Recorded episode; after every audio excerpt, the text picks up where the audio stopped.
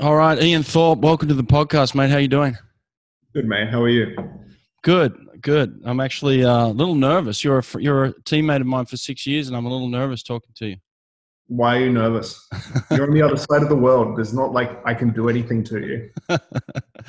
you always made me nervous. So I was, I was, always nervous racing you. I was always nervous being around you. Uh, you're just a, you're just a legend in my mind, mate. And um, you know there are a lot of people ha- who have opinions on you, and I'm lucky. I'm one of the lucky ones to know you kind of from the athletic sense, in terms of what you did, but also the personal side as well.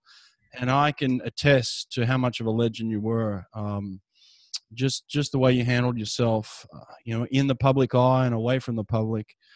Um, you were everything that uh, I believed a champion should be and a, and a legend should be. You you just kind of embodied all of that, and so everything that people think about you, that's what I think about you, even even though I know you personally. So that's that's kind of the way I feel about you, mate.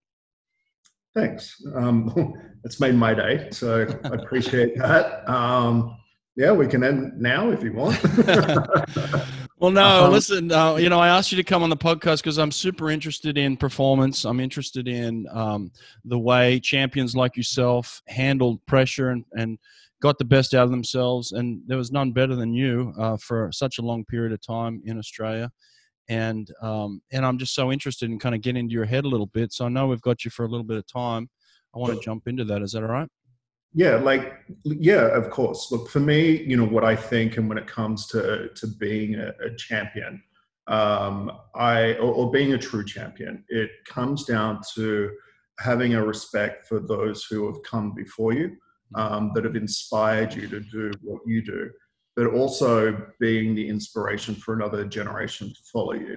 Um, I think that's the true marking and the true test uh, that we have to look at when it comes to what makes a champion. Yeah. Well, I know that you look at your career in kind of three stages, three main stages. There's kind of the pre Sydney, and then there's the next phase of kind of the, the pre Athens and Athens. You know, you have your Sydney Olympics, then you have your Athens Olympics four years later, and then you have kind of the what comes after that. And I kind of want to kind of just talk about those three stages in particular. Um, so let's kind of dive into you know pre Sydney. Um, you know, you were a prodigy. You were somebody that came onto the scene very young, at a, at a, at, you know, full steam ahead at, at, a very young age, and and caught the attention of the public and was in the media straight away. What was it like for you being a prodigy, being a young prodigy, and having all that media attention at, at a very young age? Yeah, look, it, it it's weird um, to to put it bluntly. Um, but you know, I, I also when I was when I was really young, I always thought maybe I am just a child prodigy. I am not going to be someone that goes beyond that, that takes it to a level where, um, you know, I was at an Olympic or world championship kind of level. Um, you know, I always kind of growing up before the Sydney Olympics as being a talented age group swimmer. Mm. I always thought I was just going to be too young uh, for the Sydney Olympics, um, but that wasn't going to be my time. Um, and you know, it, it, it really it really probably was the World Championships um, when in '98. Um, so I, I just turned 15, um, and you know I won my my first World Championship gold medal um, as a 15 year old, and you know that was when that kind of shifted from I had made the national team prior to that but now I, I, went into it. Well, I was going about to go into an Olympic Games or trials and everything else as the as the world champion. Um, I can remember at those world championships um, walking in to what was a pretty full press kind of gallery of, of, of people, and how you know unprepared I actually was for that, um, and just going, wow, this is probably going to be part of your life now. And you know, I made the decision when I, I walked in. I, am going to be good at this um, because I have to be because it ha- it's going to be part of what I need to be able to do leading into the Olympic Games. Um, you know, the following well during that year, um, later in the year, um, I missed a world record by one one hundredth of a second, uh, which I kind of smiled at. Um, just you know one one hundredth of a second, um, which meant the following year I, I broke four world records in four days. So it kind of you know then becomes a motivator. But you know the more success that I kind of had leading into the Sydney Olympics, the more pressure you know I had on myself. Um, you know I was told by people. I can't. I can't wait to see you swim uh, the first night. I've got tickets. Can't wait to see you win your first Olympic gold medal. And I'm like, I'm just at the shops. Like it's um, like it, it's it, you don't realize that just the level of expectations. People just assumed um, that I'd be able to to win uh, and win comfortably. But um, my preparation, you know, leading into the Sydney Olympics wasn't it wasn't ideal. It was far from it. Um, you know, I broke my ankle less than 12 months out from the games, which completely changed my training. Um, you know, I then my first meet back, I was accused by um, the head coach of one of the national teams of, of, doping. I think it was human growth hormones that I was accused of taking. I think, mm. um, which you know, because he'd read a study about um, if you have large hands and large feet, which I happen to have, um, you know, it can be caused by human growth hormones. Um, I'd like to say that you know it's more likely you know it, it's it's there because my parents both have large hands and large feet but um, you know that was kind of you know what, what i went into and i know what that meant when i, I swam there this was in i think january or february of 2000 um, i um, was given the opportunity to actually withdraw from a race um, and you, you, remember don talbot who mm. you know I, I describe as kind of this crusty old school old coach um, who's a little bit um, angry all the time. Um, you know, a good man. He's you know done some great work, some some great work for swimming. Yeah. But he said, "Look, I've never given anyone the opportunity to actually withdraw from a race. Um, but considering the circumstances that you're in right now, I'm actually I'm, I'm going to let you." Um, and this was after the heat of a 200 freestyle in Berlin, um, and it was the German head coach who accused me of doping. Um, I, I then I said, "Let me swim down." I'll give you an answer by the time I swim down. I, I swam down and um, you know, I made the decision that I, would brace. Uh, I, I was thinking, do you know what? I've broken my ankle on the way into the Olympic Games. I've now been accused of doping by someone. You know, what else can be put up against me um, to winning at the Sydney Olympics?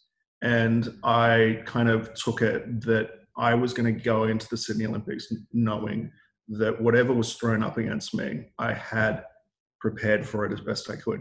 Um, mm. And that was my rationale going into it. I then swam that final um, in Berlin. Um, and I think I broke the world record by like two or three seconds, mm. which, you know, probably suggested that I was doping. like, um, but it was, um, it was one of those things that I knew that I had to be able to compete no matter what was going on around me.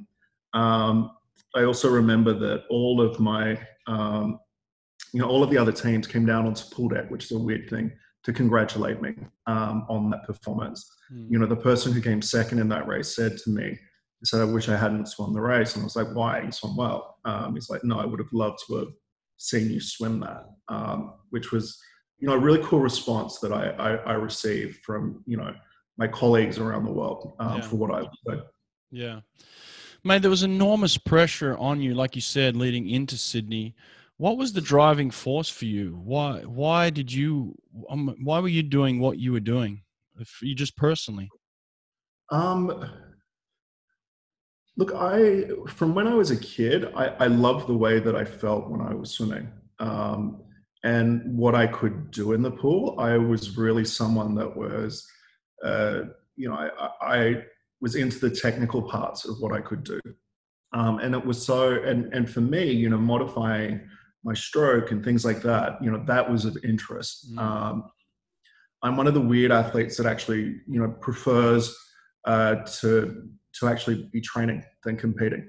Um, and you know, most people, you know, they train so they can compete. Um, you know, I'm I'm the reverse. I I competed so that I could justify, you know, doing all the training that I did. Um, and don't get me wrong, I enjoyed competing um, as well. But for me, training was really was my love of, of, of my sport. Yeah, mate. I got a very close friend of mine out here, Jack Roach, who was a very famous uh, junior USA junior coach. Um, traveled with the junior team, and and he he says this thing that um, you know most athletes at this level um, hate to lose. They don't love to win. They hate to lose. Was that something for you? Did you hate to lose more than you wanted to win necessarily? Uh, uh, look, there's there's there's really is one event that I in in my career that I consider that I lost, um, and it was a 200 freestyle in Sydney. Yeah. Um, and it I was up against a great opponent. So it, up against Pieter Van den Hoogenband, a Dutch swimmer, yep. um, who's you know one of arguably the best sprint swimmers that we've seen, um, or one of them. Yep. Um, so it was, you know, a couple of nights after, you know, first winning. And I, you know, that's a race that I considered losing. There's been some others, there's been some relays and things that really we should have won, uh, but didn't. Um, I look at my performance within them and it was as good as it should be. Um, when it came to that race, it was the first time, and you as a sprinter, you'd appreciate this, Hawkeye I um at the at the games, I can remember pushing off the wall, ready to go for the last lap, and I pushed off. You know, I kicked underwater, and I went to go. I went to accelerate, to engage, to really drive home the last fifty. And for the first time in my life, I had nothing. I had nothing to put into it, and I just knew that I this is going to get worse. Um, mm I am going to fade away here no matter what I can do. And, you know, I tried things that I tried before, like um, lengthening my stroke and getting into other things rather than focusing on what I couldn't control. And I, I just had nothing. Um, but my resolve after it, you know, really kind of probably defined the next four years was I decided that I would prepare in a way that even on my worst day, I would be better than any of my competitors on their very best day. Mm. And that was the way I trained. Rather than being the kid leading up to Sydney who was, you know, talented, um, who'd done a lot of work, who, um, you know, was still questioning, you know, their, their place um, in, uh, in, in, in the sport itself. I decided, no, I'm going to define my, my place in this, this sport. Um, and I also knew that, you know, going into every competition, all of my competitors knew that as well. They knew what I'd done in training. Um, and they knew that they hadn't matched it. They hadn't, you know, really been all that close um, to what I'd done over, you know, both, you know, my middle distance training and then, you know, it started to become some of my speed stuff that I was doing as well. Yeah, I, I mean, Doug Frost was obviously a big part of your early career and early success. What was kind of the theory behind the training that you're doing? How, you know, how did you train?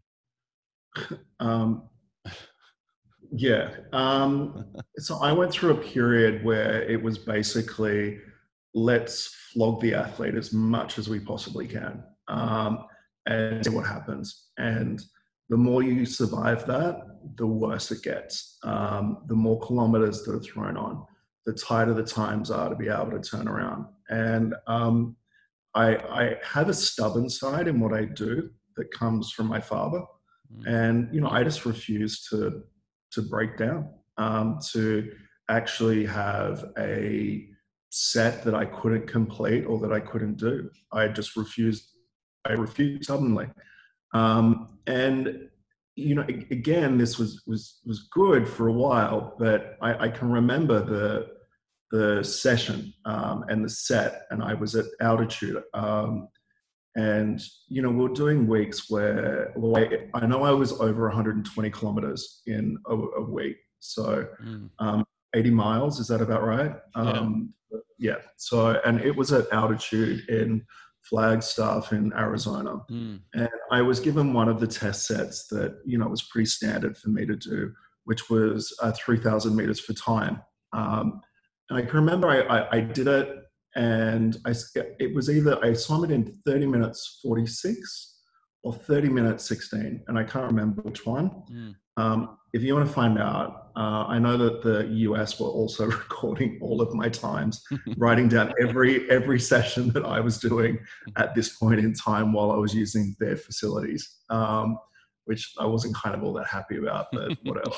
Um, so I had this, and I, I, I, delivered that performance the fastest I'd ever done, and then um, we had a thousand meters, I think it was, easy or something like that, was written on the board.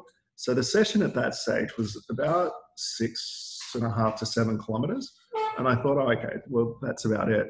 So while I'm doing that thousand easy up on the board, um, it is then a 3100 um, you know, heart rate set. So, you know, 10 at 30 beats below, 10 at 20 beats below, 10 at 10 beats below mm. um, on like, I don't know, 130, 140, two minutes or something around that. And I can remember looking at the set, exhausted, um, and thinking again, um, I have to do everything, um, you know, to never doubt what I can do on the blocks. And I I went through that set, and I did a good job. Um, I my teammates that were training with me, you know, they fell in pieces mm. over that set. Um, and I, you know, I was probably, when it came to the last 10 100s in that, I was probably just over like a second off what I would normally be able to do it at. Yeah. So it was like it was a solid performance after what I'd just done in in that three kilometer trial. But I got out of the pool after that set, and we had sports scientists and things around us, and knew kind of how depleted we'd all be, and it did send me into a hole um, basically. But when I got out of the pool, I reminded my coach, Doug, uh, at that time, um, to never do that ever again to me. I said, if you had written it on the board, I would have approached it in the same way. But now I can't trust you, uh, and you've actually deceived me. Um, that's not a working relationship between a coach and an athlete. Yeah. Man, that's pretty, that's actually a good point. It's pretty incredible because when I first knew Ian Thorpe as a young kid, I thought there must be somebody behind the curtain. There must be somebody telling him what to say because he's very measured, very intelligent. For a young kid, it was it was way beyond your years. And so I always thought to myself, there's got to be somebody else doing this for him. And then as I got to know you, and then the more I saw you in pressure situations and making decisions for yourself, I realized this is a very measured man. This is a man a young man who knows exactly what he wants, he knows exactly where he wants to go. And I was just so blown away that somebody would have that level of um, intelligence and um, what's the word I'm looking for here, Thorpe? Just uh, experience at such a young age. You knew exactly what you wanted out of life. And that always impressed me. And that kind of is an example of that right there, right? Yeah, it is. Um, you know, and I, for me, I, I and I, I, I, was very clear at that stage in what direction I was taking and what mm. I wanted to do. Mm. Um, I also, you know, I was someone that, you know, when I when I make a decision, I I stick with it. Mm. It's that's that's it. And you know, there's a lot of thought that comes behind that kind of decision as well. Um, you know, I used to get criticized for you know taking time off after major competitions and things but I really just needed that space, you know, just to kind of breathe um, and to be able to experience the world as well. Um, you know, I'd mostly travel um, and you know do things that I wouldn't be able to do while I'm I'm training. Um, you know, see the world because you know for me, I I gave up my education um, when I was young, and my education became um, my experience throughout the world and it meant that I had a very different um, educational experience to what most people did, and I look at things in a different way. Um, but for me, I guess in getting back to where we're talking about, you know, a level of professionalism that isn't expected from a young person. Mm. When you're young, you don't you don't think that way. You think you know everything.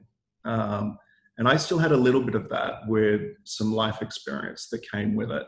So it meant when I made a decision, that was the decision. Mm. Um, and I didn't shirk that, and I didn't, you know, I and going back to when I was 15, when I was talking about it, that press conference, you know, once I was in that position, I wasn't. I decided, you know, I'm not just the kid who did this. I, I, I owned being the world champion. Um, I didn't act in an arrogant way around it, but it was something that I had accomplished. And I think for a lot of athletes, um, owning their performances and not making excuses um, separates the very best um, from those that are very good. Yeah. Well, I can attest to the fact that, like I said, I knew you personally, so I can attest the fact that you that certainly never took drugs. That, that that never happened. But I can also attest the fact that some people used to say that oh, he had a, he had this black suit, and that was the big difference for him. And I saw you. I can remember this quite vividly, and I hope I get the time right. But right before the Sydney Olympics, we were down in Melbourne, and you got up on the blocks in just a, a little swimsuit, you know, training suit and you dove a 146 200 free, 146 flat 200 free. I'm pretty sure it was mm-hmm. 146 I, I, hope i hope that's right. I know it wasn't slower than that but it may have even been faster because you just did some incredible things in practice i didn't see anybody else do ever. Yeah I, it may have been faster. Yeah um, it probably was. so, um, look i'm and and look it's relevant talking about swimsuits and, and things like that. Um, and i you know, I I broke world records in the smallest swimsuit you can imagine. Yeah. Um, in papers, which wasn't even the most you know recent technology. Yeah. Um, I did that in '99. I wore a custom made swimsuit. Um, you know, after that into 2000 and, and throughout my career or most of my career. Um, and yeah, it was a, a highly kind of refined product, but it wasn't made out of plastic mm. still made out of lycra. Um, I didn't wear it in training. I only wear it when I race, and I was able to produce similar times um, in training to what I did in, in competition. Mm. Um, so, you know, for me, I've always looked at it, you know, how much benefit is there? And, you know, we're talking tenths of a second over 400 meters max, not, you know, we're not talking seconds. Um, and it, you know, for me, it was look, I, I thought it was a good thing for the sport is that we needed a leveled position where we could actually have competition with swimwear manufacturers, which would actually help the sport. Um, you know, I was with Adidas, I'm still am. Um, and I thought it was good that we had larger companies coming into the sport that had an interest in it um, that would help to be able to promote the sport as well. Yeah, sure. So, you know, leading into Athens, by the way, go back, Hawking. Yeah. Because um, I actually had that option at the Sydney Olympics. Um, I, I, I just won the 400 freestyle, um, and I was nervous going into it. Um, I only remember like I did the kid thing um, when because I, I, I, I was still doubting myself at this stage, um, and I, I went in and I was nervous walking out in front of what was the biggest swim crowd there'd ever been. Mm. And when they announced my name, um, it was the applause was so loud yeah. that I, I couldn't help myself but do that thing that you do when you're at school and you get in trouble and you don't know what to do, so you smile. Mm-hmm. Um, I did that, and it just gave me that second to get out of my head. But right after that race, and someone, one of the coaches had told me, look, if you can do this and kind of conserve a little bit, um, you know, you've got a four by 100 relay, which is not the thing that you say to a young athlete um, if they've swum multiple events, because you then start questioning, well, what's wrong with me? What's not going right? That you'd say that, hey, I can't back up for the next race, which was a big ask in itself. But what happened before that race, I actually split a swimsuit, um, which was my second one um, to put on for that night.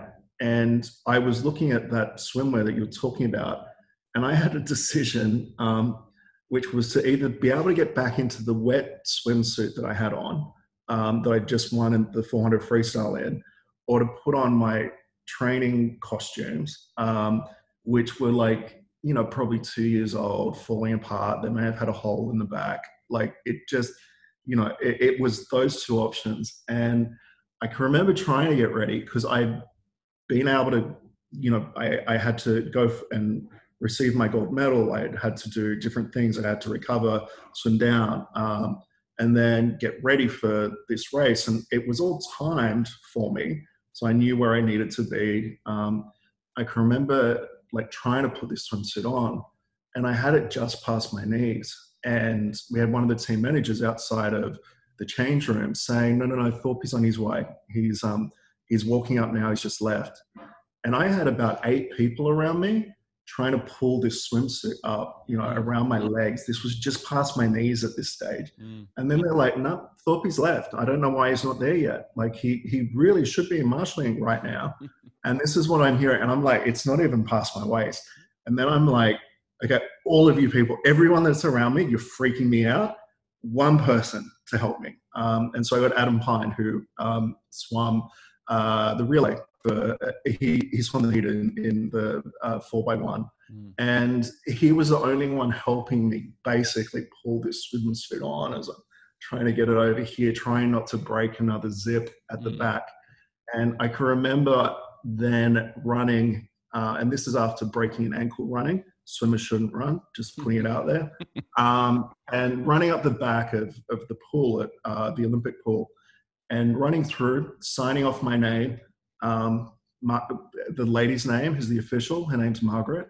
Um, and you should always be nice to officials. That's the other thing. Um, so sign my name off that I did go through marshalling area just in time to be announced uh, in lane five um, as Australia to the crowd. And really, none of my teammates thought much of it that I turned up. Like literally at that point, I was like, okay. Mate, your heart yeah. rate must have been popping out of your chest. That's for sure. Well, I was like, okay, I made it. Like, just. Um, and but yeah, I, I actually considered swimming that race in a pair of training costumes. Um, wow. Which I think of it. I, I also think of it. That would have freaked people out as well. And yeah. it may have been, you know, it may have gone either way that people go, oh, he thinks he can win in in these or whatever it was. Well, let me just go on to that then, because it was one of the greatest races in Australia's history where you were very poised during the race and you're racing Gary Hall Jr., who's one of the greatest sprinters in, in history of the world. And, and talk me through that 100 that you just swam, you know, against Gary to win the gold medal. Yeah, so look, it was it was a really weird thing that um, not only did the Australian team think that we may, well, we actually thought that we could win it by the end, yeah. but also other people thought that we could. Um, and I think all of the guys in the team were kind of scratching our heads, going, "Well, yeah, great, but how? Where?" Um, and we'd worked on changeovers and things like that, but it all came down to what would be our strategy in it, and it would be backhand speed, mm. knowing how the Americans had always raced this race. Um, and you know, we look it, it every one of the the members of that team, Chris Fydler, um, Ashley Callus, um, who also had a blinding swim in it, and then of course Michael Klim, who was at the front, who broke the world record, mm. um, which gave us a lead. But for me, you know, I had recovered from the 400, and I remember Michael getting out of the pool, and, and you know how he's like he's blind as a bat. Mm. He can't see anything, never yeah. has been able to. Um, and he said to me, What time did I do? I said, You just broke the world record.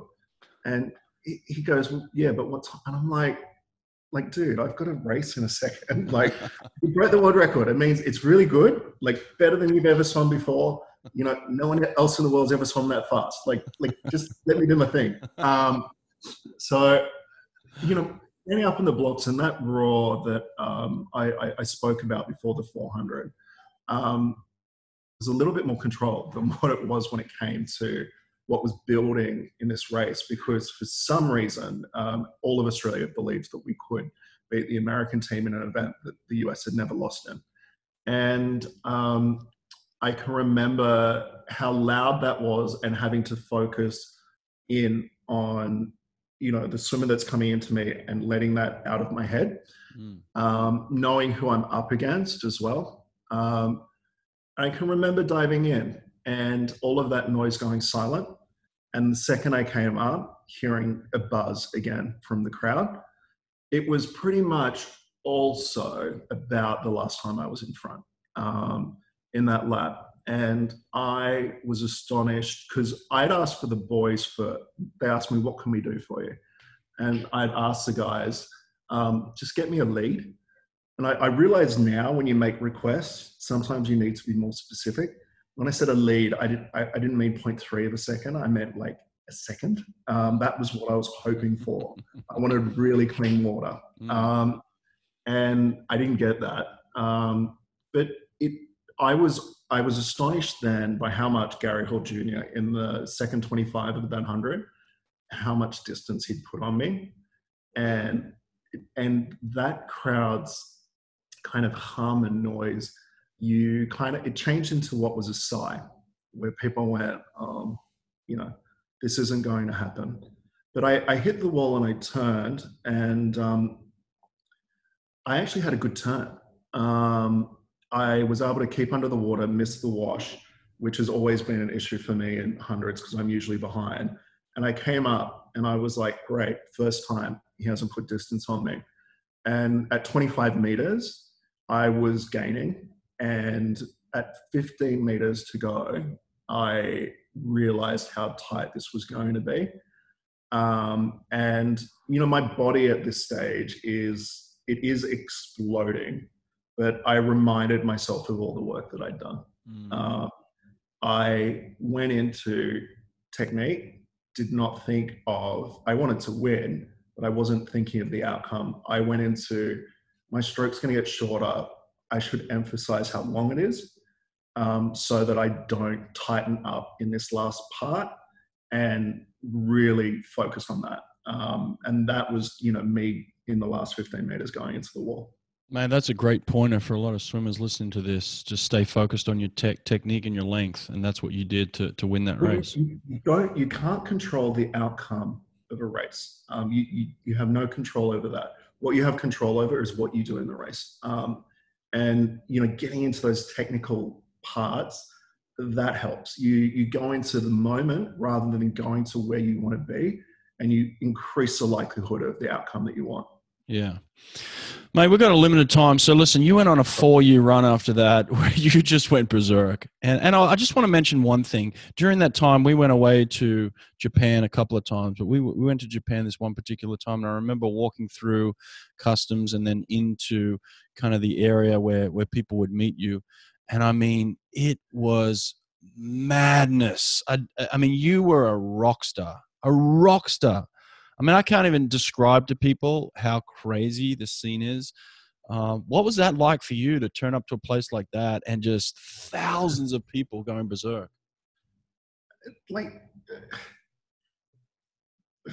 flattering, um, but it like for me, I'm actually I'm quite I'm quite shy and reserved. And, yeah, you know, it's just you know it's not my thing. Mm. But I don't feed off that, mm. and kind of I'm kind of a little bit more embarrassed as all of you guys took photos of what is going on. Yeah. Um, but right before it happened, the funniest thing is Ashley Callus goes, Hey, do, do people in Japan know who you are? and I said to him, I said, Yeah, yeah, like a bit. Yeah, was my response. Uh, and then, you know, we have police cordoning off the areas for us to get to our buses, and then fans that, um, you know, were literally chasing down the buses, mm. uh, you know, to try and have a photo what hotel um, and everything else. I had to have um, two different entries, uh, excluding the main entry into that particular hotel that we had in Japan. Um, and look, and everyone at that pool, when they were waving a fan, you know, it had my head on it. Um, which is kind of, you know, this is this is weird, but it's the beginning of, of swimming kind of globalizing itself, um, and that an athlete from Australia can be, um, you know, uh, one of the biggest sporting stars in Japan, or you know, this in the world. yeah. yeah. Well, um, how, how do you get comfortable with that though? Like, I would be very uncomfortable in terms of performance because not only uh, uh, you know are you there to perform, but you're you're racing the best guys in the world. These aren't chumps that you're up against. These are the best guys in the world, and then you go out there and dominate in these conditions. Yeah, look, I, I think there's a benefit of being young in, in this if it had happened later on, because in the the difference that a, a young person looks look, has an outlook at the world, it's that you can accomplish anything, you can do anything. You've not been told what you can't do yet, and as you get older, you get told you start thinking about a career, you start thinking, you start minimizing risk and things like that Um, whereas I wasn't thinking that way. Um, I was thinking that I am still not the best swimmer that I can be, um, and I, there's more that I can do to get there. Mm. Um, so I, you know, going into that that swim meet, I um, I, I won six gold, I think, in 2001. Yeah, yeah. six at the, the World Championships. Yeah. Um, you know, did a couple of extra events. Um, but yeah, it was, uh, you know, for me, it was the reality of what, you know, I was then doing. It wasn't just the swimming part, the racing part, the training part. It was also then, um, you know, being in the media, um, having that kind of, you know, pop star status. Yeah. Um, funny thing with the pop star status in Japan was I was actually offered a record deal. Um, and I said to them, but I can't sing. And they said, we don't care. Which I was like, oh, oh, I love it. I love it. That's yeah. awesome. Uh, mate, well, listen, we got to jump forward to the race of the century. So you go four years, you've got this thing hanging over your head for four years. Pieter Van den Hoogenband has beaten you in Sydney. Um, and then, you know, come come Athens, you know, you're going to go head to head with this man again. Plus, Michael Phelps is is now at the age where he's he's a dominant swimmer, and then you've got Grant Hackett in the race, and, and I hope I'm not missing.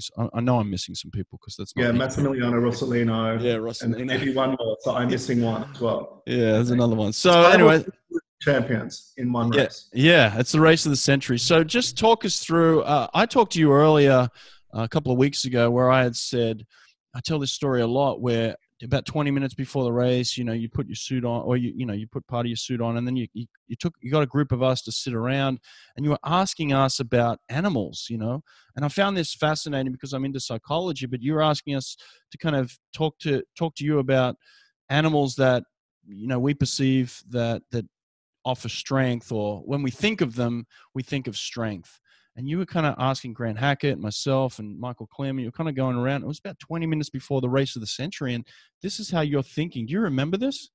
Yeah, I do. Um, I needed to be prompted on it um, because I was. I think it might have even started with, "Well, Hawkey, why do you have a hawk tattoo?" Um, I think that's where the conversation may have begun, mm. but it was part of you know what I wanted to feel like when I was about to walk out as hmm. well is you know what animal do I want to be? Am I am I going to be you know like a leopard that will stalk um, that's quite solitary? Um, am I going to be a you know a lion? Or am I going to be a panther that's quite you know sleek or you know something like that? Mm. And you know for me, I you know I because I when I talk to people and I, I, I talk about racing, um, the race does not begin when the gun goes off it is what you do before it. Um, it's what you do after it. So, in as soon as I am sitting in, and this was the same for this race, as soon as I'm sitting in the Marshall area, you know, I'm chilled, I'm relaxed, um, I'm chatting, you know, with my friends, with you know people I know. Um, and then the second that they actually, you know, announce, you know, this race to go out or move out to pool deck, it's when I turn it on. Um, because I don't have energy to be able to put it into trying to psych someone out. That's just not me. Um, and so I put it into the, you know, when I stand up, it is shoulders back. When I walk out, I own that crowd. It's mine. Um, I take in the environment and then I start to narrow the focus into what I have to do in my lane and what I'm going to do here. But I walked out um, to that particular race and I, would swum a 400 before it. It was the worst swim of my career. I happened to still be able to win, but it was because I had a lot of emotion in that um, because one of my mates gave up their spot for me to swim. But once that race was over, I knew I was ready for the rest of my Olympics. And that really began with the 200 freestyle. Um, and I'd done, I, had been able to do more training for that event. Um, so I knew where I was at. Um, I went into it. Yeah, I, I went into it and I, I look, I, I, I thought I was a person to beat. I didn't look at it any other way. I wasn't intimidated by any of my competitors. Um, you know, Michael at, at, these Olympics won six gold. Um, this would have been his seventh, and it was probably a little bit, you know, premature for him in what he was doing, especially in freestyle. Um, but Pieter, I, I, saw as my biggest rival um, going into the event. Um, but I also I, I, I played it a little bit different to what I did in Sydney, and you know I had more I had more tricks up my sleeve than what I had in Sydney. Now I don't usually race off what other people are doing, um, but I use it as information on how I'm going and where I'm at. And so, you know, I started to get into efficiency during that 200, which meant that I was conserving for the last 50 meters.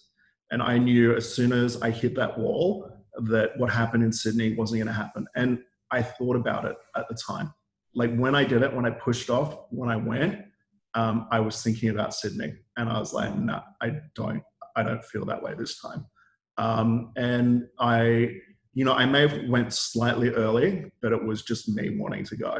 Um, I, I'd lost a race, and the only race I really think that I've lost, and I wanted it back. Yeah, and, and there was a lot of emotion at the end of that race. I mean, I, there's photos, some of the most classic photos of your career, where you could just feel the emotion coming out of you. That that race meant a lot to you, right? It wasn't just that race; it was actually that preparation. I had been when newspapers were actually a thing. Um, you know, in the press, like you know, probably 200 of the 365 days of the year for things that I had done, I hadn't done, or somewhere in between. Um, you know, good, bad press, like, um, but it was there. It was it was constant leading up, and you know, I went into those Olympics where I felt that the only choice I had, I, I had to win the 400. It was for my friend um, and for my team, and I wasn't going to accept the swim, except for the fact that um, Craig Stevens, um, he he said to me, he said, "Look, the reason I really wanted my spot is because what it does for the team. You know, you always win on the first night and it lifts us all up. And I was like, you know, I had already been thinking of not swimming this race at this stage. Um, and I was like, he pretty much gave me the only reason why I could swim this. Um, and then I had to do it and I had to win. Um, so it wasn't just that. It was, you know, so it was winning the, the 400 for a mate for the country, mm. winning the 200, which was probably more for myself um, and to really recognize the work that I'd done with my my coach Tracey Menzies at that stage mm. to lead up to it. Um, you know, I went on and you know ended up winning a winning a bronze medal in the 100 freestyle as well um, from lane eight uh, later in the meet. Um, and you know, people say to me, "Look, if it was 10 meters long as you would have won." I'm like, yeah, then it would be the 110 meters freestyle. That's not the point.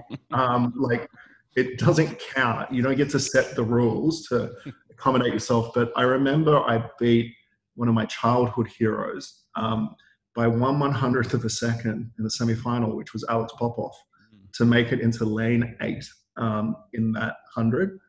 And you know that 100 for me is is one of my best swims as well. Um, yeah. So apart from the 400, I actually had a, a really good individual kind of um, Athens Olympic Games. Yeah. Well, well, then you've got the the third part of your career after Athens, and you know, talk to us about kind of the third stage and the final stage of your career.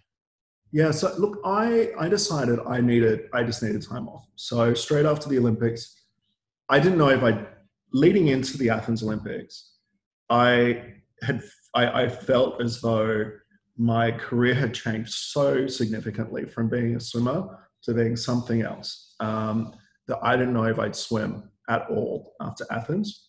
By the t- and I also I also felt that way in Sydney. I kind of when I'm a young man, I've done everything that I ever intended to accomplish. Um, you know, I did it on day one at those Olympics. Um, is there more for me? And I came out of the Athens Games and actually was motivated that I wanted more out of my sport. I wanted more out of myself. Um, so I knew I needed time off. Um, I had six months off where I did nothing, and I did six months where I was just getting back into the pool um, and getting back into it, back into the routine. Um, you know, I kind of built up that. You know, for me, it was probably going to the Commonwealth Games in 2006 that's when I'm going to be ready. I'm definitely missing out on the World Championships in 2005. I'm not going to be competing there. Um, and so I started preparing and, you know, started to get more serious in training. But for, for me, what I'd lost was there was no, you know, privacy around me being able to train. Hmm. I get that when I'm in Japan, if I'm swimming at a competition, the focus, you know, was mostly on me. Um, and it was just you know, for me, when it came that, you know, I was getting papped at training, I was like, if I can't even have this to myself, I don't want the other part of it.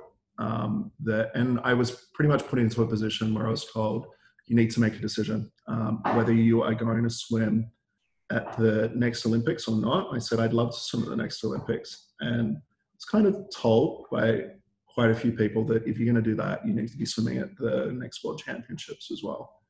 And I was of the opinion then that for me to get through to another Olympic Games was that I would just not compete at anything. I'd just train. And then in the year leading up to it, I'd race and then, you know, race at the Olympic Games. That was kind of my backup plan going from um, someone that was, you know, really highly excited about the next kind of period um, to going, this just isn't for me. And so I moved on and I made a decision that um, yeah, I, I, wouldn't swim anymore because uh, I wanted I wanted to feel like I had my life back. That's basically it. Yeah. Wow.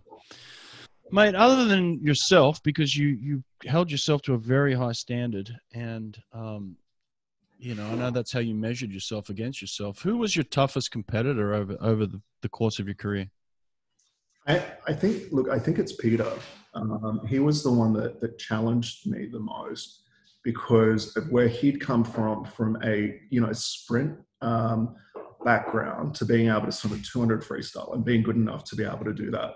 Um, and me coming down from doing, you know, from middle distance, being able to do the 200, the 100 as well. Um, and, you know, for me, that's why I, I actually, I love a 200 freestyle because I think of how strategic it can be and how two different groups can actually meet at there if they're good enough, if they're at the, the level that they can be. Um, you know, I I also look, and I may regret saying this, um, but I, I kind of wish Michael Phelps was kind of a little bit older. Yeah. Um, for me, it would have um, it would have challenged me. Sure. Um, I would I would have had someone else there Sure. Um, especially, and you know, and I have the utmost respect for for Michael. Um, you know what he was doing in medley, but then when he started doing it in freestyle as well, um, that was when I really went, "Wow, um, he is he is extraordinary." Um, and I wish that you know our careers overlapped a little bit more than what they did, yeah. and they could have if I if I had known that maybe. Um, I and it's like be careful what you wish for, right? Um, had it gone that way, it may have turned out a different story. But. Yeah, no, absolutely. Um, I, I, had another question for you, and I just I forgot what it was. Something who knows? But what was I like as a teammate? Tell me, was I was I just a pain in the butt? Mostly. Um, you did very little training, which made me jealous. Um, but mind you, I also appreciate that I that you were training for a very different event than what yeah. I was. Yeah. Um, and what did we make you do? We made you swim something at, was it 100 or a 200? I oh, not at 200. It was 100. Okay, it's 100 at like in Fukuoka or in Yokohama or something like Yokohama, right? yeah, yeah. Yokohama. And it was like, it was mostly, I think, all of the boys kind of going, just, and the girls as well, uh, I have to say, that were, were just like, we're just curious what's going to happen if Hawkeye does 100 meters. Um, and it was basically you were, I think you're a second under world record pace. Yeah. And, or something like that, something stupid like that. So the whole crowd gets excited. and then seeing you and the piano hitting you in the last part, it was kind of, it was one of those things that I was just like, wow, this is, he, he is very much trained just for, for one single event. Yeah. And didn't have the capacity, you know, beyond that, which you know, I, I respect. Like it's um, I, I pay out Chris Fydler. Um, he's also you know a sprinter. Yeah. That um, you know, he, he, you know, he, he's the elder statesman of you know the sport and you know a respected lawyer and things like that. And Chris taught me two things. He taught me that if um, if you can make a shadow, you can get a tan, um, which is typical sprinter talk. and the second one was if you um, if you break curfew, make sure you come home with a gold medalist, and you'll be fine. and so I know a few other people that used me to get them home um, from different things. Yeah. Man, I remember a time when we were in Athens. I, I, told Grant Hackett this story. We're in a taxi just after Grant had won the 1500, and we're headed we're headed to a nightclub at the end of the Olympics, uh, the end of the swimming, the, of the last night, and it was uh, it was you, Grant Hackett and Michael Klim in the back of the taxi, and I was in the front of the taxi. And this taxi driver was going 100 miles an hour down this road to try and get us to this nightclub. And all I can remember thinking to myself is like, if we die right now, no one's going to know that I died. It's just going to be these three guys in the back, someone else. Oh, that's all I could think at the time. It was like crazy, but mate, we had. Yeah, well, getting back from that night was actually, I think, was was uh, like we realized it. I think about 5 a.m um, so this is the first night after the swimming, by the way, everyone. Yeah. yeah. Um, so we all the swimmers go out that night, um, and we had to get back to the village because we had a press conference. All the swim team had a press oh. conference at 7 a.m. That's right. that morning, and I was like, okay, who puts the press conference on there when you know that the swimmers are going to be going out? Yeah. And so, look, we we got home, but only just. Um, and you know, were then kind of wheeled out to do the press conference. So look, that was a fun night though. It was a fun night. We had some good times together. Yeah. Mate, well, listen, like I said, I love being your teammate. I love learning from you. I love watching you. I learned so much as a coach from watching you and being your teammate and then putting it into my athletes and helping them have Olympic success. Uh, like I said, I just spent a lot of time watching you, mate, and it was it was such a, an honor to be your teammate and I'm so blessed um, to say that I was just even around you for so many years and learned so much from you, and, and I'm very thankful for that. No pleasure. Like I enjoyed having you on the team as well, um, and you know, and it, it's been great to be able to see you go from being a swimmer to actually being an elite coach as well. A lot of people go into coaching, um, but being an elite coach, I think, is is, is a very different thing. Um, so well done on that. Um, and yeah, you know, we had some we had some great times, and no reason why we can't have any more. We did. Now, listen, I do remember what it was. Last question: Why is the 200 freestyle stagnant? Why why hasn't it progressed from where you were? Thank you. Agree. Yes. Um, I completely entirely agree. Um, so basically, everyone in the world is swimming the 200 freestyle the wrong way. Um, okay. So you cannot swim easily for 150 meters and then going to a sprint. And I don't care who your coach is that is telling you that, you are going to limit what time you can potentially do. And at the moment, whilst the entire field sits across at the same speed, anyone who steps up in this race will win it if they're, you know, within that realm. If you're in a final at the moment, you can win at the Olympics next year. Um, and it's about putting more speed into the earlier part of it and it's about making yourself hurt more. You have to be willing to deal with the pain that is going to exist for the last 50 meters. And that pain should have started before then, um, not after then. So the 200, you know, there's two strategies go out really fast, try and hold on. The second strategy is to actually have the first 50 meters, which is a comfortable fast speed, um, which would be a second 50, 100 meter swim um, about that kind of speed, um, come off the wall, stabilize for that second 50, build into the third. And then the third is all about maintaining a speed that's very similar to that second, but prepping yourself for the final 50 meters. Beautiful. I've just given it all away. There it is. That's from the legend himself. What do you have to flip in at the 100 in order to go 144? What do you have to be at the 100? Uh, 144. It, de- it depends on what your background is, but you know, I I would say for most people, high 50s mm-hmm. um, is is where you need to be um, to yeah. be able to get around there. I think I may have snuck it around in 51s to be able to do it, but it was because I knew what my back end was. It was very different to everyone else's. So even with that, when we look at some of the charts and things, no one falls too far outside of the range. So look at those charts, and you know exactly what you need to be able to do to be able to um, go under 144. Perfect. Good stuff, legend. Love talking to you. Love seeing you again. And um, stay well, my friend. All right. You too, buddy. All right. Take care. See you, bud. See you, man. See you, everyone.